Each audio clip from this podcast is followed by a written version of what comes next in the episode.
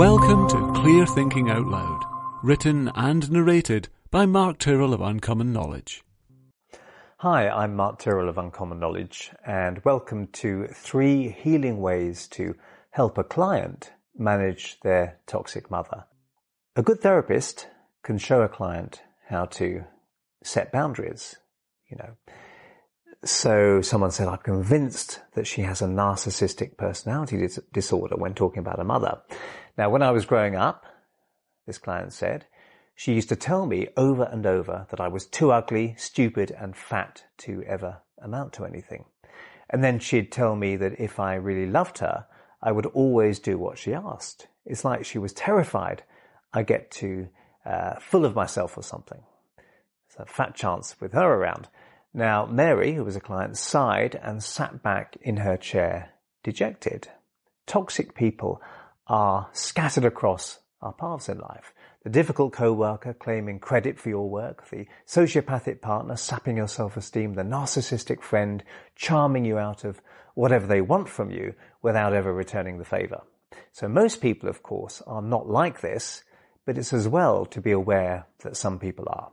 Toxic people wear us down with their vampiric demands. They need to be managed.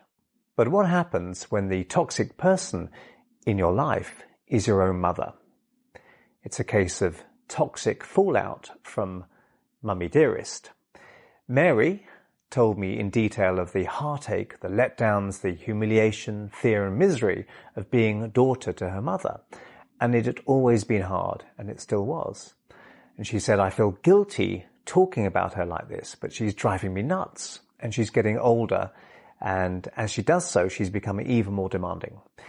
And I've got so much resentment building up inside of me, it makes me feel sick, she said. So what exactly was going on with Mary and her mother? Feeding the mouth that bites you. I've always felt like I've had to apologize to my mum just for being alive, she said. I'm almost 50 now, but she still makes me cry. So Mary spoke of how her mother had always ruled the roost and how Mary's father had been terrified of Mary's mother as well. How her, she told me how her mother unashamedly brought other men home even when Mary's father was there, how her mother would beat her coldly. It was just routine, Mary said. And she told me how her mother turned the charm on and off to convince others that she was all sweetness and light, and that Mary was a very lucky girl to have such a delightful mother. And I was getting sick of Mary's mother, and I'd never met the woman. Okay. But Mark, she said, the crazy thing is, I've always been so desperate to please her, to make her like me. And of course, that's part of the uh, tangled mess that is the relationship with a narcissistic parent. Desperately needing them to like you, to love you, wanting their respect or craving their admiration and kindness, wanting them to finally give you what they've never given you. And toxic people tend to know that you crave their approval and they use this knowledge to fuel their own parasitical intent. Okay. Abuse from the narcissist. So grim and gloomily, Mary told me how her mother had cut up her dresses as Mary blossomed into youthful womanhood. How she'd seduced Mary's second boyfriend, how the vanity and cruelty of her mother's youth was now collapsing into a vindictive bitterness as she aged. Mary's 80 year old mother lived only a block away, but phoned Mary every day, sometimes for an hour at a time. And she'd claim she was ill when she was perfectly well and constantly clutching at and hanging onto the limelight. Okay. She wanted all the attention, but never wanted to give any attention back except as a way of getting more for herself. And it wasn't just between Mary and her mother. The old woman would uh, regale Mary's children, her own grandchildren, with Mary's lifelong shortcomings and would often tell neighbours that Mary never bothered with her and they hadn't spoken in years in spite of those long daily hour-long phone calls even though they lived so close. And to top it all, although physically perfectly hale and hearty, her mother insisted that she couldn't be left on her own and must come with Mary and her family whenever they went away. Mary couldn't win. And she said, you know, what can I do, Mark? Help. I don't know what to do. I'm just waiting around for her to die. I'm not that kind of person, but I can't go on like this. Which was true. In five heroic ways to help your client deal with a narcissist, I suggested how you might help your clients deal with narcissistic manipulators. Here I want to give you three ideas to help clients whose mothers happen to be highly toxic people. Okay, so three ways to tackle the toxic mother. First off, okay, number one, you can only get what there is to get. So after talking with Mary about how she was always so desperate to have approval and even love from her mum, I suddenly and playfully held out my hand and said, you know, Mary, I want you to give me 10 million pounds. Please give it to me right now in cash. And of course, Mary laughed at my strangeness, and uh, but I persevered with mock seriousness. I said, you know, come on, Mary, this therapy doesn't come cheap.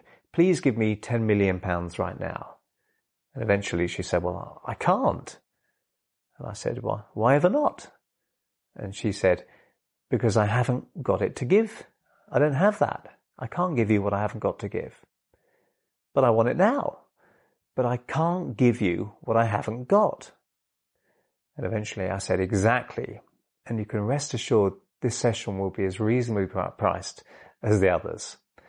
And we, when we met up again, okay, long after her sessions with me were over, Mary told me how in the months and years following her therapy, whenever she found herself trying to extract some tiny bit of approval from her mother, my ridiculous demand would come back to mind and she'd hear me saying, you can't give what you haven't got to give.